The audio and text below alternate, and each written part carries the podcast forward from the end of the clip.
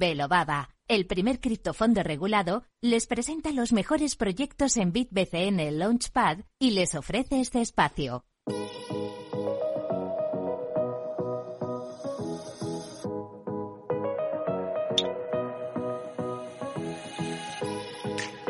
Bueno, pues de nuevo seguimos con buena música y con las mejores secciones. De hecho, hoy ya lo sabéis, estamos a martes y tenemos nuestra sección de educación financiera. Tenemos por aquí a Valentín Santamaría, también tenemos a Daniel Contreras, el experto en gaming. Y hoy vamos a hablar un poquito de las DeFi, ¿eh? que parece algo muy complicado incluso inaccesible para algunos. Pues vamos a intentar poner un poquito de orden, hacerlo un poquito más fácil y sobre todo explicar cómo se pueden utilizar de forma correcta y eficiente, eh, pues claro, como siempre, ¿no? Con los amigos de Velovaga y BitCN. ¿Qué tal? Albert. Valentín. Daniel, Valentín. Hola, buenas tardes. Es la costumbre, ¿eh? estoy acostumbrado a que venga Albert y ya se me, se me escapa. Sí, sí, ningún problema. buenas tardes, chicos, un placer.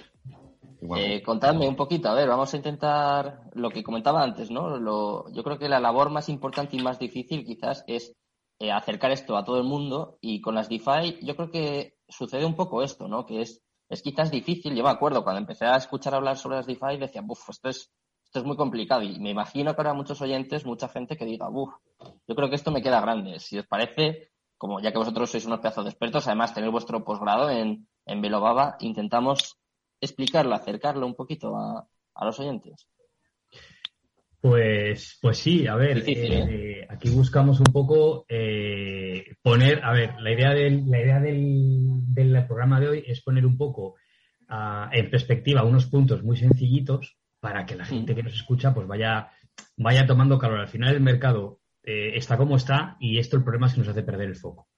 Y creo que el mercado, sea alcista, sea tremendamente alcista y positivo, sea tremendamente eh, bajista y negativo, no nos puede hacer nunca perder el foco. El foco principal es formarte. Formarte, informarte bien y, al final buscar un poco una buena lectura y participar de eventos que siguen produciéndose y muchos todos los meses en la industria cripto.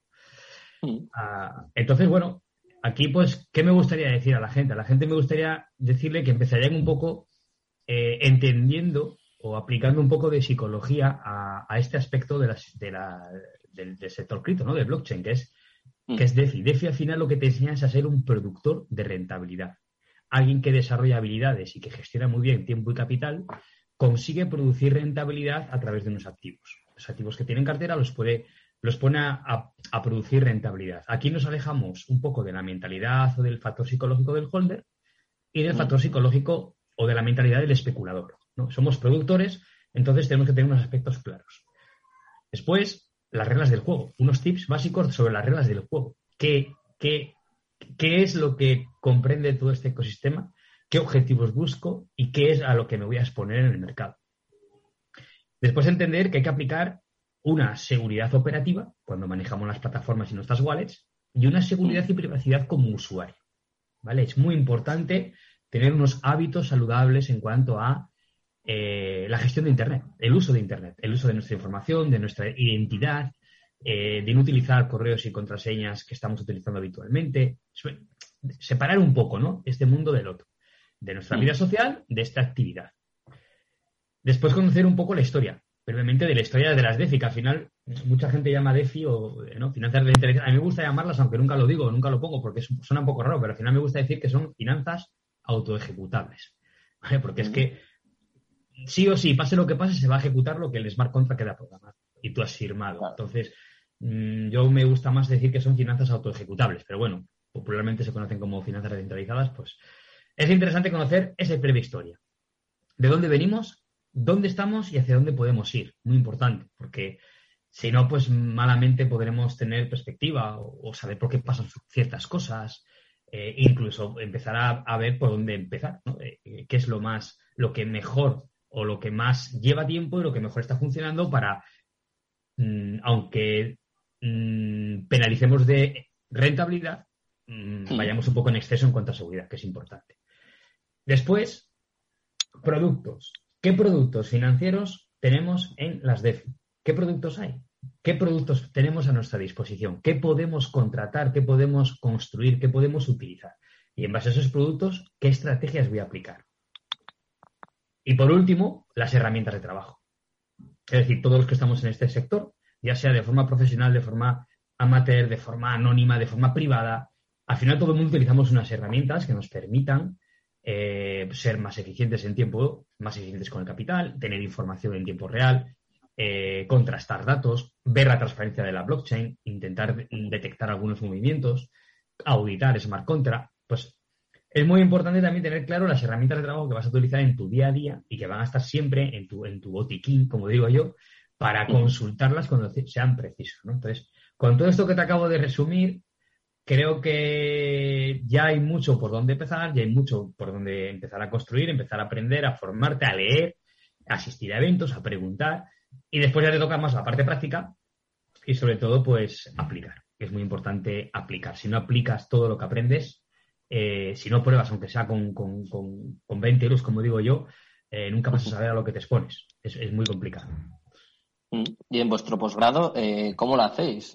bueno, os pregunto a los dos, ¿eh? Valentín, Daniel. ¿Cómo lo explicáis? Si dais más peso a la parte práctica o a la parte teórica. me interesa saber, ¿en un, ¿cuánto dura también el curso? O sea, ¿Es posible aprender sobre DeFi, no sé, en seis meses? Dale, eh, caliente. Venga, va, déjame a mí. Además, yo soy exalumno, con lo cual, eh, soy exalumno y ahora soy profesor, con lo cual es, eh, tengo las dos, los dos gorras, exacto. A ver, ¿es, ¿es posible aprender? Sí, es posible aprender, pero hay que tener, hay que ponerse. Al final lo que decía Valentín, uno de los puntos importantes es, practicar, ¿de acuerdo? Eh, las DeFis para mí es llevar el, el, si hemos dado la custodia del dinero a, a través de, los, de las criptomonedas, pues las DeFis es dar la custodia de las finanzas a las personas y que en España pues hay un poco de déficit de, de, educación financiera, ¿vale? No todo el mundo sabe lo que es un préstamo, lo que es eh, un, eh, eh, un fondo, etcétera, etcétera. Y esa parte, pues bueno, hay que entenderla para poder, para poder eh, invertir bien en DeFi. En nuestro curso se enseña esta parte, se enseña la parte teórica, se enseña la parte práctica en, en los protocolos en los cuales tienen esta, ese tipo de, de, soluciones montadas, con lo cual hay, una, hay un mixto que te permite, pues bueno, aprender todo este tipo de cosas. Eh, sí que es verdad que, bueno, pues que esa parte práctica, pues hay que tener en cuenta en qué red se hace por temas de fees, etcétera, etcétera, pero sí que eh, una vez hace, obtenidos los conceptos básicos, porque en casi todas las, las redes eh, hay una serie de conceptos que son comunes, eh, el mm. resto es practicar y hacerlo lo, todo lo complejo que quieras. Eh, lo bueno de esto es que no te quedes en un solo producto, sino que puedes anidar un producto con otro, es decir, puedes hacer un, lo que se llama Lego Economy, ¿de acuerdo? Puedes montar bloques de, y ahí puedes eh, hacerlo lo complejo que quieras y probar eh, todo lo que quieras. Pero siempre es interesante empezar por, bueno, pues esto que decíamos, una formación teórica para entender una serie de conceptos básicos y a partir de ahí practicar esos conceptos básicos e ir avanzando hacia conceptos más complicados. Eh, ¿Cuándo comenzáis el, el próximo curso? ¿Cuándo sale? Pues si no recuerdo mal y si creo que todo va según lo previsto, aunque tenemos todo el poder para trabajarlo, eh, arrancamos el nuevo posgrado el 15 de septiembre, porque va a ser un posgrado nuevo, eh, diferente, donde le hemos metido un mes más de formación, porque precisamente pues nos hemos dado cuenta de que en tres meses eh, a la gente sí que le podemos poner rápidamente en el mercado y, a quitarle un poco los miedos y a tener muy claro qué quiere. Pero es muy complicado en tres meses y ya vamos, a nadie se lo, se lo vendemos así, ¿eh? eh o sea, esto es cuestión después de dedicarle muchas horas y mucho tiempo para poder ser eh, pues una persona constante, eh, rentable y bueno, ser ese como un pequeño rodillo que pase lo que pase en el mercado, sabes mm, aplicar todo lo que aprendes y poner a tu favor la tendencia del mercado para conseguir tus objetivos. Es muy complicado y en cuatro meses también va a ser complicado, pero al menos sabemos que estamos dando un poco más de tiempo en cuanto a la parte práctica, añadir algún algún módulo más que queremos añadir sobre DAOs, porque es muy importante conocer el mecanismo y funcionamiento de las DAOs, porque al final todos los proyectos están constituyéndose sobre DAOs en las que un token de gobernanza pues está dando un poco el, input de, poder mm, dirigir o poder ah, tener claro hacia qué rumbo, dónde quieren llevar el proyecto. Pues es muy importante porque al final hacemos un, un trabajo, tienen que entregarnos siempre un trabajo de final de posgrado, y es importante que ese trabajo sea lo más completo posible. Y si podemos incluir eh, una DAO en el trabajo, eh, mínimamente, pues eh, nosotros nos damos más, más que contentos. Entonces, estamos del 15 de septiembre al 15 de enero será el próximo curso. Perfecto. Yo tengo que decir que he visto algunos de esos trabajos. Me acuerdo cuando lo presentó Xavier Crespo que me lo llevó a enseñar y, sé que te llevan, vamos, llevan trabajo, esfuerzo y además que están, están muy currados. Se nota que están eh, muy bien impartidos, por supuesto. Eh, bueno, chicos, os quiero dar las gracias por haber pasado por aquí. Yo creo que ha quedado más o menos claro, ¿no? Por lo menos hemos puesto, hemos puesto los dientes largos a los oyentes y claro, pues ahora todo el que quiera saber un poquito más, pues puede entrar en Velobaba, en VidCN y empaparse, informarse y luego, pues si, si son, si luego eh, deciden, quieren impartir o llevar a cabo este curso con vosotros, pues ya saben que van a estar Valentín, Daniel, Albert, eh, que ahora sí, y, y todos, todos vosotros impartiendo las clases, así que seguro que van a aprender mucho y, muy bueno. Muchas gracias por haber estado esta tarde conmigo y nos vemos eh, la semana que viene. Os espero el martes otra vez por aquí. Muchas gracias, Sergio. Que vaya muy bien. Buena, buena semana. Hasta luego.